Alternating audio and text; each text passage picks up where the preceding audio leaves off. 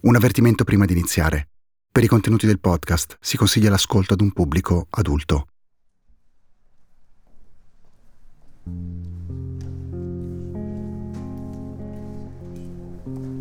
Abbiamo scelto di pubblicare l'ultima puntata di questo podcast proprio oggi, 12 settembre 2023, alle 11.30 del mattino, perché esattamente 30 anni fa, in questo stesso istante, Elisa Claps usciva da casa sua e percorreva i ripidi scalini verso la chiesa della Santissima Trinità prima di sparire nel nulla.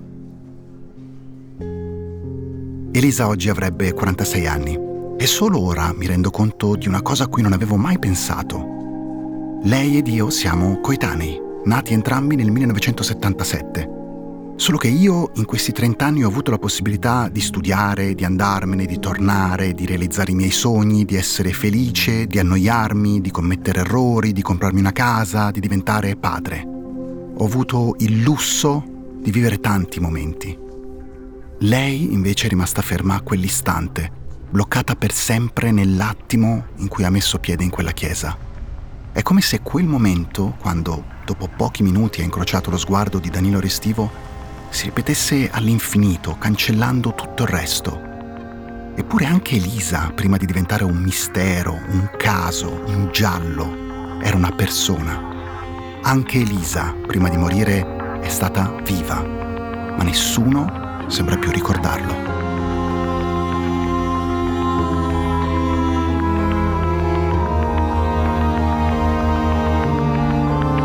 Sono Pablo Trincia, state ascoltando dove nessuno guarda, il caso Elisa Claps, un podcast originale di Sky Italia e Sky TG24, realizzato da Cora Media.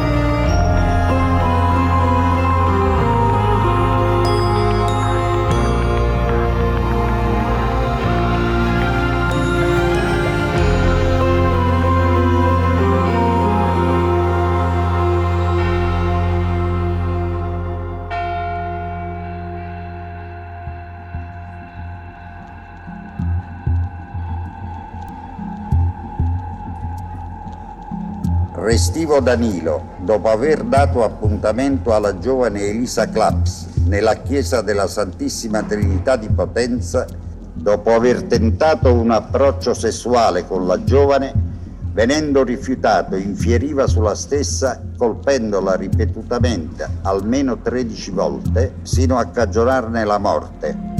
Il 28 maggio 2010, due mesi dopo il ritrovamento del corpo di Elisa Claps, il procuratore generale di Potenza convoca una conferenza stampa in cui dichiara pubblicamente che Danilo Restivo è l'autore dell'omicidio. L'autopsia sul corpo della ragazza, infatti, non lascia dubbi. Una perizia genetico-forense ha portato all'identificazione del profilo genetico di Restivo sulla maglia indossata dalla studentessa. Nonostante siano passati 17 anni, il golfino bianco di Elisa ha conservato alcuni frammenti del DNA di Danilo è uno degli elementi chiave che dà un senso a tutte le altre tracce rinvenute sulla scena del crimine. L'uso del coltello, il taglio dei capelli, i pantaloni abbassati, fino ad ora erano solo indizi, ma con quel DNA diventano prove schiaccianti. E così la Procura di Salerno richiede un mandato d'arresto nei confronti di Danilo. Ma ormai è troppo tardi. La magistratura e la polizia inglese fanno prima e arrestano Danilo Restivo. Come sappiamo, infatti, Danilo nel frattempo è già in carcere in Inghilterra. Gli inglesi hanno battuto gli italiani sul tempo e lo hanno incriminato per l'omicidio della sua vicina, Heather Barnett. Ora saranno loro a giudicarlo. Poi toccherà a Salerno. Dopo otto anni dalla morte di Heather, inizia uno dei più lunghi processi della storia della giurisprudenza britannica. Per quasi un anno, avvocati, periti e una giuria popolare composta da 12 persone partecipano alle udienze che si tengono alla Crown Court di Winchester. E ovviamente anche la famiglia Claps è presente. È stata soprattutto Filomena ad insistere per esserci. È la prima volta che prendevo un aereo, però lei disse io lo devo vedere. Io sono andata tre volte in Inghilterra per i processi. In aula ci sono i giornalisti delle principali testate inglesi, ma anche alcuni inviati della RAI. Restivo arriva all'ingresso del tribunale scortato dalle forze dell'ordine e si tiene un giubbino sulla testa per non essere ripreso dalle telecamere. Solo quando entra nell'aula scopre il suo volto. È molto diverso dal ragazzino in giacca e cravatta che si presentava davanti ai giudici nel 1993. Ora è un uomo di 38 anni, molto in sovrappeso, con il viso gonfio, l'aspetto trasandato. I capelli ricci di un tempo sono caduti, i suoi occhi sono ormai spenti. Gildo Claps non lo vede da anni, da quel giorno in cui si era presentato a casa di Danilo dopo la morte di Heather, quando gli aveva detto io ti troverò sempre. Ora quell'uomo è di nuovo a pochi metri da lui era stato messo praticamente dietro una teca di plexiglass, qualcosa del genere, per cui dalla mia posizione era impossibile vederlo. Filomena non si rassegna, si alza e cerca di intrufolarsi fra i reporter dell'area stampa che è proprio dietro alla postazione di Danilo. Videro questa donna minuta che tentava di infilarsi e qualcuno gli diede il pass della stampa, praticamente glielo infilò al collo e la fece rientrare perché lei voleva vedere Restivo. Danilo Restivo era proprio dietro alle mie spalle, io mi sono girata molte volte per guardarlo, lui abbassò la testa e non disse una parola. Il processo ha inizio Restivo viene interrogato. A parlarci della sua deposizione è il giornalista Tobias Jones che ha seguito le udienze. La sua strategia in aula era quasi sempre povero me. Sono uno straniero, non capisco quello che mi state dicendo, quindi volutamente si è presentato come un ragazzino sfigato. Diceva bugie a non finire. Era talmente dentro le sue fantasie che non, non poteva uscire. Danilo, nonostante tutte le prove che ci sono contro di lui, le scarpe sporche di sangue, l'asciugamano trovato in casa della vittima con il suo DNA, continua a proclamarsi innocente e ancora una volta mostra la sua personalità frammentata. Ogni tanto si arrabbiava e quando si arrabbiava dal ragazzino sfigato diventava, non dico minaccioso, però strafotente quasi. Arriva il turno della sua difesa. L'avvocato inglese che lo assiste deve fare la ringa finale ti leggo le pre- parole precise degli avvocati. I have asked myself the question, what am I going to tell the jury? L'avvocato dice, mi sono chiesto più volte cosa dirò alla giuria. I doubt you'll ever see another case in which the defending barrister has so many bad things to say about his client. Dubito abbiate mai visto un caso in cui l'avvocato della difesa ha così tante cose negative da dire contro il suo assistito. Danilo Restivo told you many ridiculous lies. Danilo Restivo vi ha raccontato solo delle ridicole bugie. E quindi queste erano le parole del suo avvocato, quello che lo difendeva. Il 30 giugno del 2011 i giurati si ritirano per emettere la sentenza. La Camera di Consiglio dura solo poche ore. Alle 17 circa il giudice Michael Bowes torna con il verdetto. Danilo Restivo viene condannato a 40 anni di carcere il giudice l'ha accusato di essere un freddo, depravato calcolatore. Lui ha detto, You will never be released from prison. Non uscirai mai dalla prigione. La sentenza inglese però è solo l'inizio. Dopo cinque mesi, nel novembre del 2010, arriva il turno della giustizia italiana.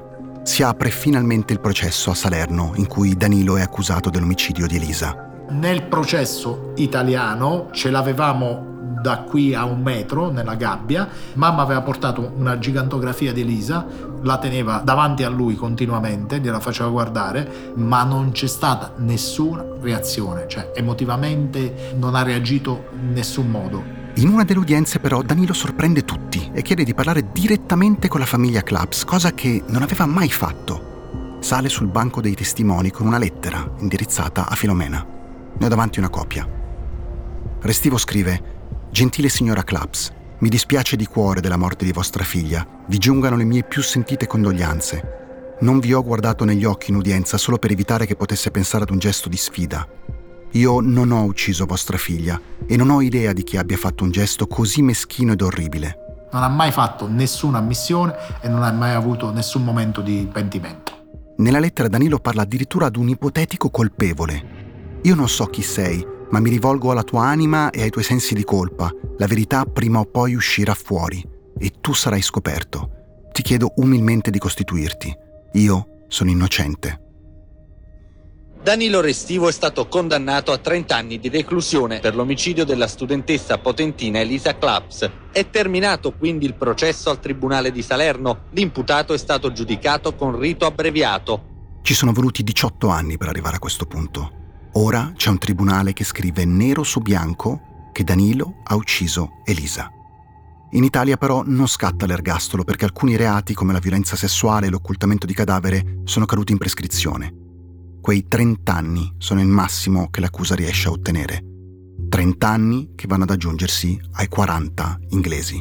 Noi abbiamo combattuto fino alla fine per la verità, ci siamo battuti come leoni e l'abbiamo visto e l'abbiamo portato fino al processo. Quindi alla fine abbiamo vinto noi, comunque in ogni caso. Gildo e Filomena vedono Restivo per l'ultima volta, con le manette ai polsi. Mi aspettavo una reazione, mi aspettavo di leggergli qualcosa negli occhi, invece no, cioè erano occhi totalmente inespressivi totalmente inespressivi. I suoi familiari c'erano a processo? No, nessuno dei familiari era a processo. E io gli dissi proprio chiaramente, io sono qui, ma i tuoi no. Danilo durante le udienze avrebbe chiesto più volte dove sono i miei familiari, continuando a cercarli nell'aula come un bambino sperduto. Ma né i genitori né Anna, la sorella, sono presenti. Eppure i Restivo erano sempre stati vicini a Danilo, sostenendolo in tutti questi anni senza mai abbandonarlo.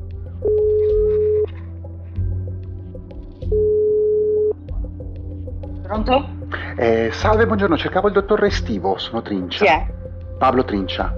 Chi le ha dato il numero di telefono privato? Eh, l'ho trovato negli atti, volevo chiamarlo semplicemente perché stiamo realizzando una serie sulla... Lo so. Ok, e vogliamo... Non siamo interessati, io la ringrazio. A parlare è Anna Restivo, che ha risposto al cellulare del padre. Vogliamo semplicemente darvi la possibilità di, di dire la vostra e di così, di avere un contraddittorio semplicemente. Non ne abbiamo bisogno. Anna, dopo la diffidenza iniziale, è stata molto disponibile. Abbiamo parlato per circa 20 minuti, ma mi ha chiesto di non pubblicare l'audio della nostra conversazione. Lei e la sua famiglia non vogliono rilasciare dichiarazioni per evitare di essere ancora una volta fraintesi. In questi 30 anni sono stati insultati, minacciati, dipinti anche loro come mostri, ed è per questo che hanno deciso di rimanere in silenzio. Per lei non si tratta di omertà, ma di un modo per preservarsi e continuare ad avere una vita. Nella telefonata Anna non ha cercato pietà e non ha mai difeso suo fratello. Una frase però mi ha davvero colpito e per questo è l'unica che mi permetto di farvi sentire. L'unica cosa eh, reale qui è che eh, davanti all'efferatezza di un delitto si deve avere sempre rispetto comunque di chi non c'è più. E noi siamo nella posizione che davanti a questi dati di fatto siamo dalla parte della storia sbagliata. Ho pensato a lungo a queste parole. Noi siamo dalla parte della storia sbagliata. Ma qual è davvero il lato sbagliato? E soprattutto, è sbagliato, o meglio, peggiore il lato dei Claps che hanno perso una figlia, una sorella? O è più difficile la posizione dei Restivo, che forse per anni, per amore di un figlio, di un fratello, non hanno voluto credere che fosse stato proprio Danilo a causare quella perdita? Non sto giustificando il loro comportamento, ma credo che ognuno di noi debba avere almeno il coraggio di farsi una domanda scomoda. Cosa avrei fatto io, da padre, se fossi stato nella posizione di Maurizio Restivo? Sarei stato il primo a mettere in guardia gli altri su quanto fosse pericoloso mio figlio? o lo avrei difeso ad ogni costo. La verità è che non possiamo saperlo, perché avere in casa una persona così, inevitabilmente, ti cambia. Al tempo stesso però non posso dimenticare gli occhi di Antonio Claps, il padre di Elisa, che dopo la scomparsa della figlia non ha più parlato ed infine è morto di dolore. Queste due famiglie, da quel 12 settembre 1993, vivono due incubi diversi che però sono terribili allo stesso modo.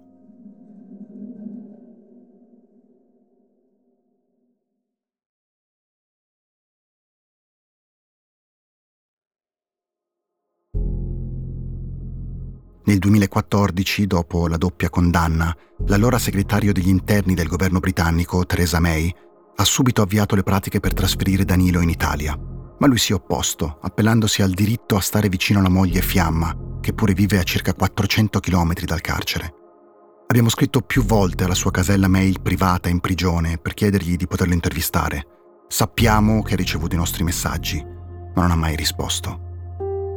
Danilo Ristivo resta un mistero, un uomo che ha dentro un vuoto incolmabile che fa fatica a trovare un proprio posto nel mondo. È come se non riuscisse ad esistere, o meglio, esiste solo nel momento in cui compie i suoi crimini.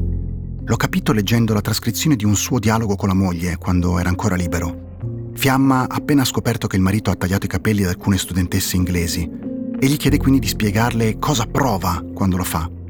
Ed è qui che Danilo per la prima volta non inventa scuse e risponde in maniera sincera.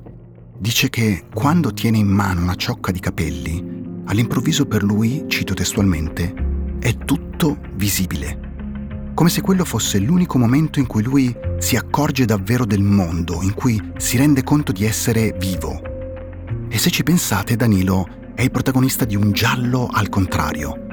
Di solito infatti in storie come questa si cerca di capire chi è l'assassino. Nel suo caso bisogna invece capire come mai, nonostante sia tutto così chiaro, tutto visibile, come direbbe lui, l'assassino non venga arrestato né dagli italiani né dagli inglesi.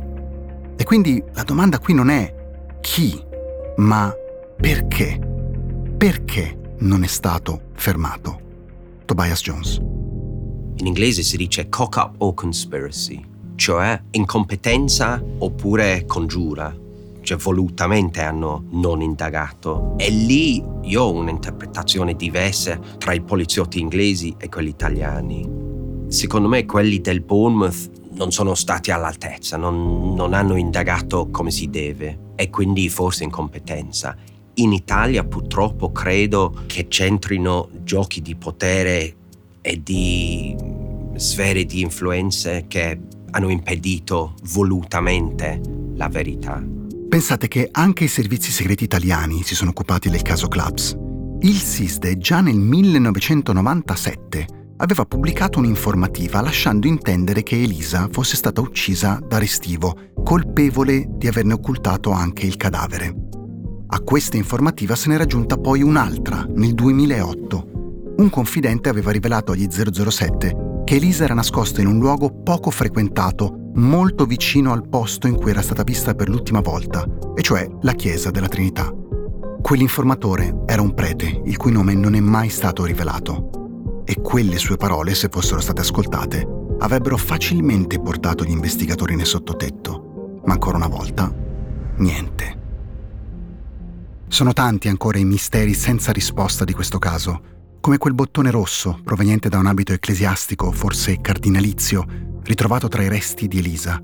Non si è mai capito a chi appartenesse e come fosse finito lì. Perché ci è voluto così tanto tempo per trovare una ragazza nel punto esatto in cui era scomparsa? Forse due elementi di cui abbiamo parlato, e cioè la profonda connessione tra Dommi Missabia e la famiglia Restivo e l'atteggiamento di deferenza della città e delle forze dell'ordine nei confronti della Chiesa, potrebbero aver giocato un ruolo importante. Ho scritto una mail alla dottoressa Felicia Genovese, la PM che ha indagato fin dall'inizio sulla scomparsa di Elisa. Volevo avere il suo punto di vista a distanza di tutti questi anni. La dottoressa però ci ha risposto che per il ruolo che ancora svolge preferisce non parlarci, rimettendosi agli atti giudiziari. Fabio Sanvitale. Questo caso mi fa venire in mente due cose. La prima è che invece che di 17 anni poteva essere risolto in 17 ore. E poi c'è una seconda riflessione, ancora più pesante. Heather Barnett sarebbe viva e presumibilmente anche Oki sarebbe viva. Ovviamente è inutile pensare a cosa sarebbe successo se le indagini fossero andate in maniera diversa. Eppure tante volte mi sono trovato a riscrivere nella mia mente quel 12 settembre 1993. Ho immaginato la polizia che va subito a casa di Danilo e sequestra i suoi vestiti sporchi di sangue, gli inquirenti che mettono immediatamente a soqquadro la chiesa della Santissima Trinità e che portano subito in carcere Restivo. E chissà dove sarebbe oggi Omar Benguit, che assieme alla famiglia e ai suoi legali continua a cercare una chiave che apra la cella in cui è chiuso da 21 anni. La notizia proprio di questi giorni è che la giustizia britannica gli ha offerto la possibilità di uscire a condizione che ammetta la sua responsabilità nell'omicidio. Omar si è rifiutato. Vuole tornare a casa da persona riconosciuta innocente. Per me il male è la mancata ricerca della verità. Cioè, oltre quello che ha fatto Restivo, tutto quello che c'è intorno, dalla chiesa, la prepotenza, l'incompetenza, tutto quello che non ha cercato con tutte le sue forze di individuare l'omicida, quello è il male per me. Per Gildo Claps il male non è ancora stato sconfitto e anzi è mutato in qualcosa di molto più subdolo. E questo perché la sua famiglia non è stata ferita solo da Danilo Restivo, ma anche e forse soprattutto dai tanti che non le hanno creduto o che l'hanno presa in giro o derisa o umiliata o che banalmente le hanno chiesto di accontentarsi.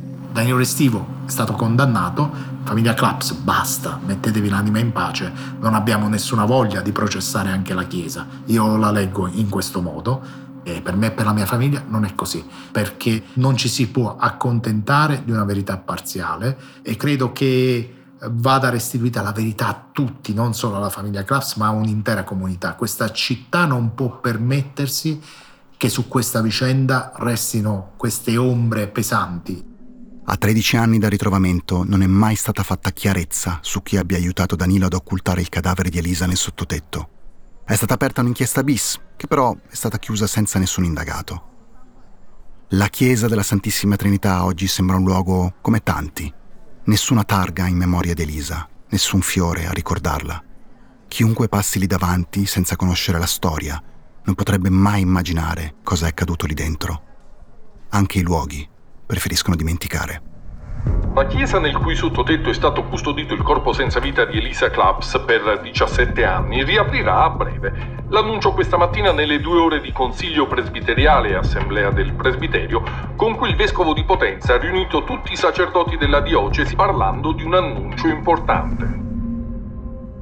Il 10 luglio scorso l'attuale vescovo di Potenza, Monsignor Ligorio, ha comunicato che le porte della Santissima Trinità sarebbero state riaperte al culto dopo tanti anni di chiusura, prima per il sequestro e poi per i lavori di ristrutturazione. La notizia ha provocato una spaccatura nella città fra chi crede che la riapertura sia legittima e chi invece pretende che quel luogo resti per sempre chiuso. E in mezzo a questo scontro, ancora una volta, c'è la famiglia Claps.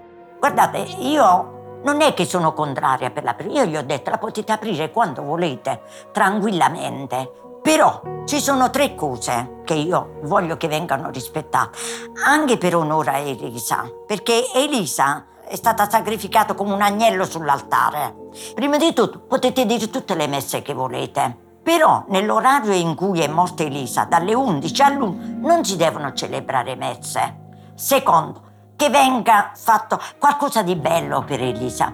Perché noi avevamo chiesto di fare un centro antiviolenza, un museo. Terzo, in quella chiesa non si devono celebrare più sacramenti, a cominciare battesimo, comunione, cresima, matrimonio e funerale. Ci sono tante chiese. Non è necessario che dovete celebrare i sacramenti là.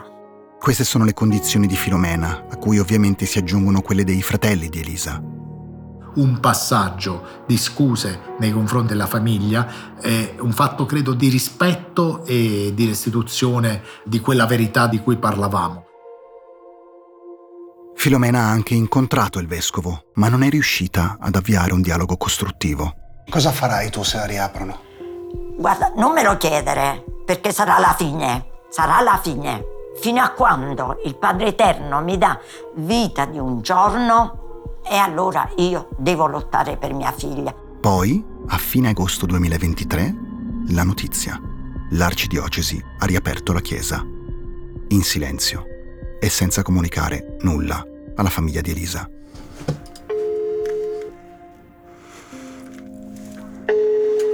Buongiorno. Gildo, buongiorno. Come stai? Eh, insomma, sono stati giorni complicati, difficili, ancora una volta pieni di amarezza. Eh, nella loro arroganza, ancora una volta, e nel disprezzo di qualsiasi sentimento che potesse avere la mia famiglia, hanno riaperto, come ho avuto modo di dire, come ladri, come ladri lo sono stati di memoria in questi 30 anni, riempendoci ancora una volta di dolore di, di amarezza.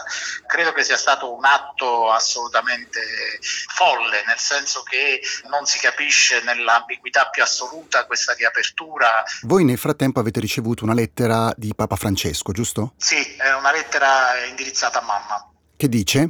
Ma sostanzialmente dice che naturalmente ha ben presente il dolore questa vicenda, eh, quanto abbiamo dovuto penare insomma, per arrivare a una verità e poi sostanzialmente si dice che quella chiesa sarà soltanto un luogo di memoria per Elisa e di preghiera. Certo, luogo di memoria, insomma, in quella chiesa ho scoperto proprio pochi giorni fa, dopo la riapertura, che c'è una targa celebrativa in latino di Domini Sabia, il parroco su cui si addensano tantissime ombre. Eh, quindi se questo è il modo di restituire la memoria ad Elisa, credo che sia una, una vergogna, insomma. Abbiamo chiesto di poter parlare con l'arcivescovo Monsignor Ligorio per dargli la possibilità di replicare ma non ci ha risposto. A distanza di 30 anni, il nostro quadro immaginario continua a cambiare. Ora i battenti della Santissima Trinità sono spalancati. Ma riavviciniamoci ancora una volta. Facciamo l'ultimo sforzo. Dimentichiamoci di tutto quello che c'è in primo piano. Guardate in alto a sinistra, nell'angolo della tela più lontano. Ci sono tre puntini. Sono delle piccole figure Tre donne, per la precisione, in fila, una dietro l'altra. Ci sono sempre state. Sono proprio loro, le vittime. Due si vedono chiaramente, l'altra è un'ombra quasi impercettibile. Elisa, Heather e infine Oki. Se osservate bene le loro sagome minuscole, quei puntini, sono collegati da un tratto quasi impercettibile. È un filo sottilissimo fatto di mille occasioni e possibilità le tre non avevano nulla in comune, ma allo stesso tempo è come se una fosse la proiezione di quello che l'altra sarebbe potuta diventare. Elisa era un'adolescente che non vedeva l'ora di crescere e scoprire il mondo, proprio come stava facendo Oki, che era una donna già pronta ad andarsene lontano per costruirsi un futuro tutto suo. Un passo che Heather invece aveva fatto da tempo, da quando era diventata madre, e aveva scelto di dedicarsi al lavoro e ai suoi figli. Ora che il vostro sguardo si è focalizzato su di loro, vi chiedete come sia stato possibile che non le abbiate viste prima, perché ora che le avete notate, non riuscite a vedere più nient'altro. Sono sei mesi che Riccardo Spagnoli, Alessia Rafanelli ed io lavoriamo a questo caso. Abbiamo passato ore infinite a cercare di dare spiegazioni logiche, a fare ipotesi, a ripercorrere tutte le mancanze, le omissioni, i segreti. Ma eravamo così immersi nel tentativo di dare un senso a questa storia che abbiamo dimenticato anche noi la vera protagonista, Elisa. Ogni volta che ci siamo ritrovati a parlare di lei, abbiamo pensato solo al momento della sua morte. Mai ci siamo chiesti chissà cosa voleva fare da grande, qual era il suo colore preferito, se le piacesse la musica. Una dimenticanza che inconsapevolmente hanno avuto in tanti. Ne ho fatte centinaia ovviamente di interviste, di presenze televisive. Ovviamente tutti erano interessati alla scomparsa, cioè nessuno mi chiedeva mai eh, com'era Elisa prima. Alla domanda chi è Elisa Claps? Ogni volta tutti noi rispondiamo la ragazza scomparsa, quella ritrovata nella chiesa.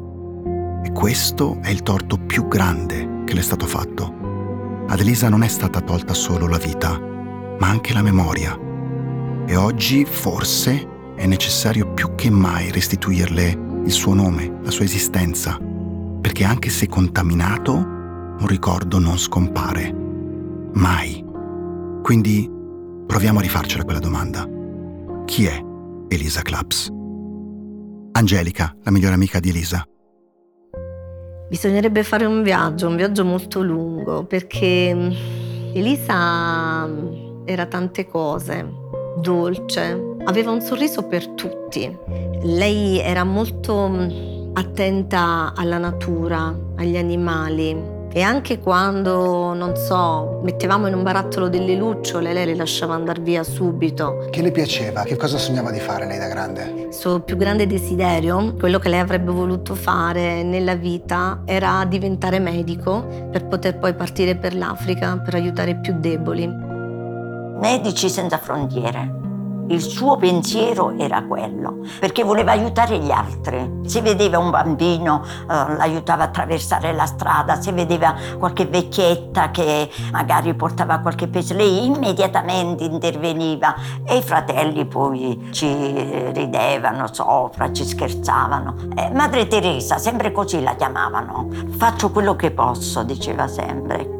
E questo è quello che la sua città gli ha regalato. Questo mi addolora mi addolora perché non è stata apprezzata per quello che era realmente Elisa e realmente se eh, oggi era presente avrebbe fatto tanto di quel bene, ne avrebbe fatto di bene nella vita.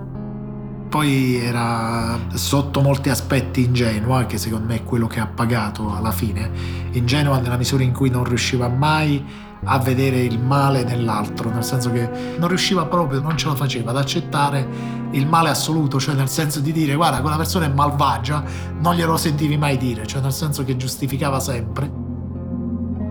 Il male forse è nato dalla compassione di una ragazzina troppo buona. Ed è questa un'altra cosa che spaventa del caso Claps. Di solito tendiamo a cercare delle colpe anche nella vittima, vogliamo trovare i suoi errori, coglierla in fallo. Forse ne abbiamo bisogno per differenziarci, per poter dire io non l'avrei mai fatto, per credere che noi ci saremmo salvati. Ma con Elisa Claps è impossibile. Lei è la vittima imperfetta, proprio perché non ha nessuna colpa. Qui a casa tua ho trovato due lettere che ti ha scritto Elisa. Tu da quant'è che non le leggi? Da tanto, perché purtroppo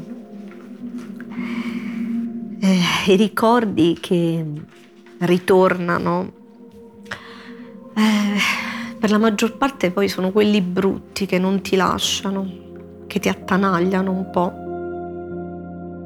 Mentre parlavamo, Angelica ed io abbiamo aperto un cassetto del soggiorno di casa sua in cui erano custoditi dei fogli a quadretti.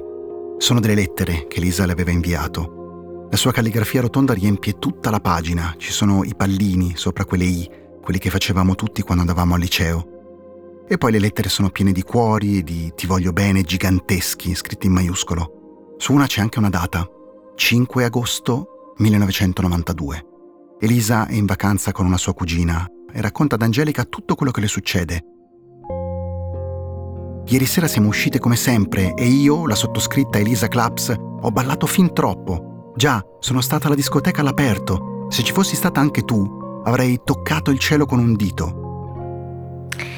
È stata un'amicizia intensa, forte, di quelle vere, di quelle amiche che poi sono quelle che ti rimangono per sempre. Per me è ancora viva. Io sono qui a testimoniare che Elisa era una persona eccezionale, una ragazza meravigliosa. Bisogna renderle giustizia ed è questo che anche io chiedo. E forse l'unico modo che abbiamo per renderle giustizia, oltre a conoscerla, è di immaginare tutti gli attimi in cui Elisa ha provato gioia Pensiamo per esempio a quella sera al mare, quando con gli amici per la prima volta Elisa è rimasta in spiaggia fino alle 3 di mattina, quando il custode li ha cacciati via. Wow, quanto mi sono divertita, scrive. Oppure possiamo immaginarla nella cucina di casa sua, insieme a mamma Filomena. Aveva cominciato nella preparazione dei dolci e la cosa che più io ricordo e che non ho mai voluto più fare era il tiramisù. E quindi io ho tutto il libro di un, un quaderno dove lei si scriveva tutte le ricette che non ho mai voluto più toccare. Non l'ho più toccato e non ho mai fatto dolce a casa mia da quel giorno. Aveva un piatto che ti chiedeva spesso di farle, che le piaceva in particolare? Mi chiedeva sempre di fare le orecchiette. Difatti, il giorno in cui è successo quel brutto giorno, eh, avevamo fatto il sabato io e lei le orecchiette perché dovevamo andare in campagna e aveva voluto preparare le orecchiette. Possiamo ricordarla da piccola, a carnevale, quando si vestiva da fata turchina o quando, insieme ai fratelli, ascoltava la radio la sua canzone preferita, Strada facendo, di Baglioni. Le cose belle di quegli anni me le stai tirando fuori adesso, però con lei condividevo la passione per la lettura, perché eravamo proprio lettori seriali. La introdussi al, genere fantasy, che era un genere che lei non conosceva, uh, gli feci leggere prima la storia infinita. Mi stai tirando fuori dei ricordi incredibili che avevo, che avevo proprio rimosso. E poi mi ricordo, gli feci leggere, non so come ha fatto Tolkien, che io ho amato tantissimo e amo ancora, eh, il, il Signore degli Anelli, quindi mi ricordo ne parlammo per ore di, di, di, Tolkien perché all'inizio lei disse ma che mi hai dato, è un mattone incredibile, poi man mano che procede la lettura mi ricordo che si appassionò in una maniera incredibile e quindi mi ricordo questa cosa che ci unì tantissimo, questa condivisione del, del Signore degli Anelli, quindi eh, questo era il tratto che ci univa di più. Tu l'hai mai sognata eh, in tutti quei 17 anni, ti è mai capitato di sognarla? L'ho sognata sulla spiaggia, che passeggiavamo su, sulla spiaggia. È un sogno che ho fatto un, un paio di volte. Eh, quindi almeno nei sogni mi è stato risparmiato, forse per, un, per, una protezione inconscia non, non ho sognato qualcosa relativo alla scomparsa. Elisa poi deve essere stata felice anche quando ha trascritto sul diario la sua poesia preferita di Shakespeare. Amore non è amore se muta quando scopre un mutamento o tende a svanire quando l'altro si allontana. Amore è un faro sempre fisso che sovrasta la tempesta e mai ne viene scosso. Poi sotto ha aggiunto, che cosa meravigliosa è l'amore.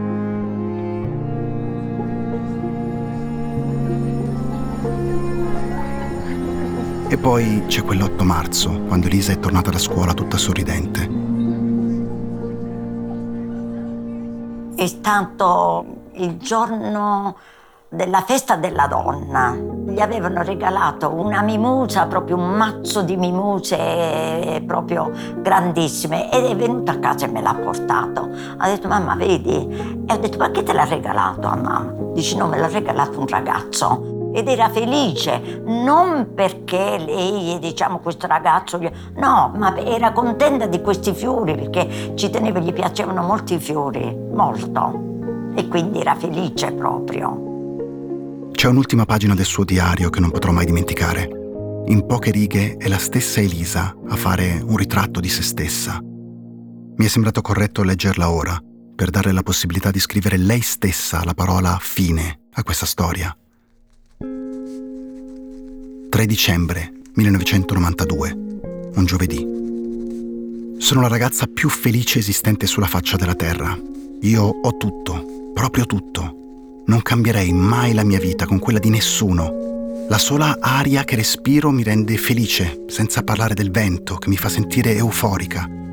Potrei continuare per ore ed ore. Non so perché proprio io mi sono beccata la felicità Gesù, spero di non deluderti, spero solo di essere in grado di non abusare delle mie fortune. Anche tu, non dimenticarmi mai.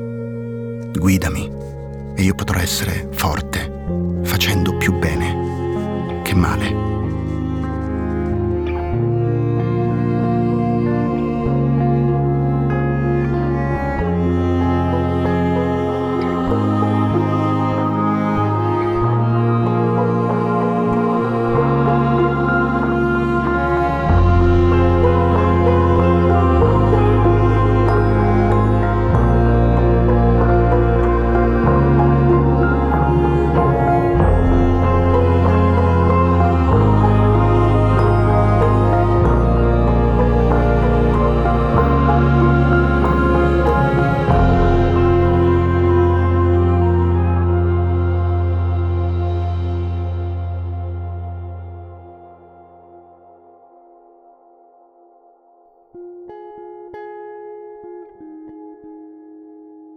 Prima di lasciarvi ai titoli finali di questa serie, permettetemi di fare alcuni ringraziamenti. Voglio ringraziare di cuore la famiglia Claps per averci concesso di entrare a fondo nella storia della loro vita e tutte le persone che ci hanno aiutato con la loro voce in questo racconto. E infine lasciatemi ringraziare il mio team di Coralab. Riccardo e Alessia sono due colleghi autori davvero straordinari. Senza il loro enorme lavoro, questa serie non esisterebbe. Poi Michele, che ha passato notti intere a comporre le musiche di tutto questo podcast. E infine la nostra Audrey, che si è occupata del gigantesco lavoro di produzione. Grazie anche a Eleonora e ai nostri fonici. E grazie anche ai colleghi di skytg 24 in particolare Omar Schillaci e Giuseppe De Bellis, che hanno da subito creduto a questo progetto. Dove nessuno guarda è anche una docuserie video. Uscirà nell'autunno del 2023 sul canale di skytg 24 e sulla piattaforma Sky Italia Seguite i canali social di Sky TG24, Sky Italia e Cora Media per conoscere le date esatte della messa in onda.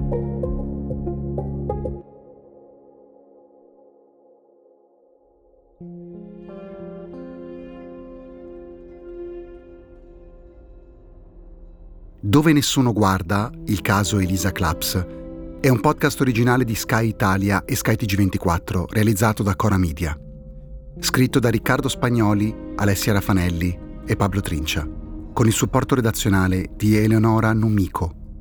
La sigla, le musiche e il sound design sono di Michele Boreggi. La post-produzione è di Michele Boreggi. La creative producer è Audrey Goubon. I fonici di presa diretta sono Daniele Caniglia e Francesco Moretti. Il fonico di studio è Luca Possi. Per Sky TG24 il direttore Giuseppe De Bellis, il vice direttore vicario Omar Schillaci e i vice direttori Michele Cagiano, Alessandro Marenzi, Daniele Moretti. Head of News Production Alessandra Berardi.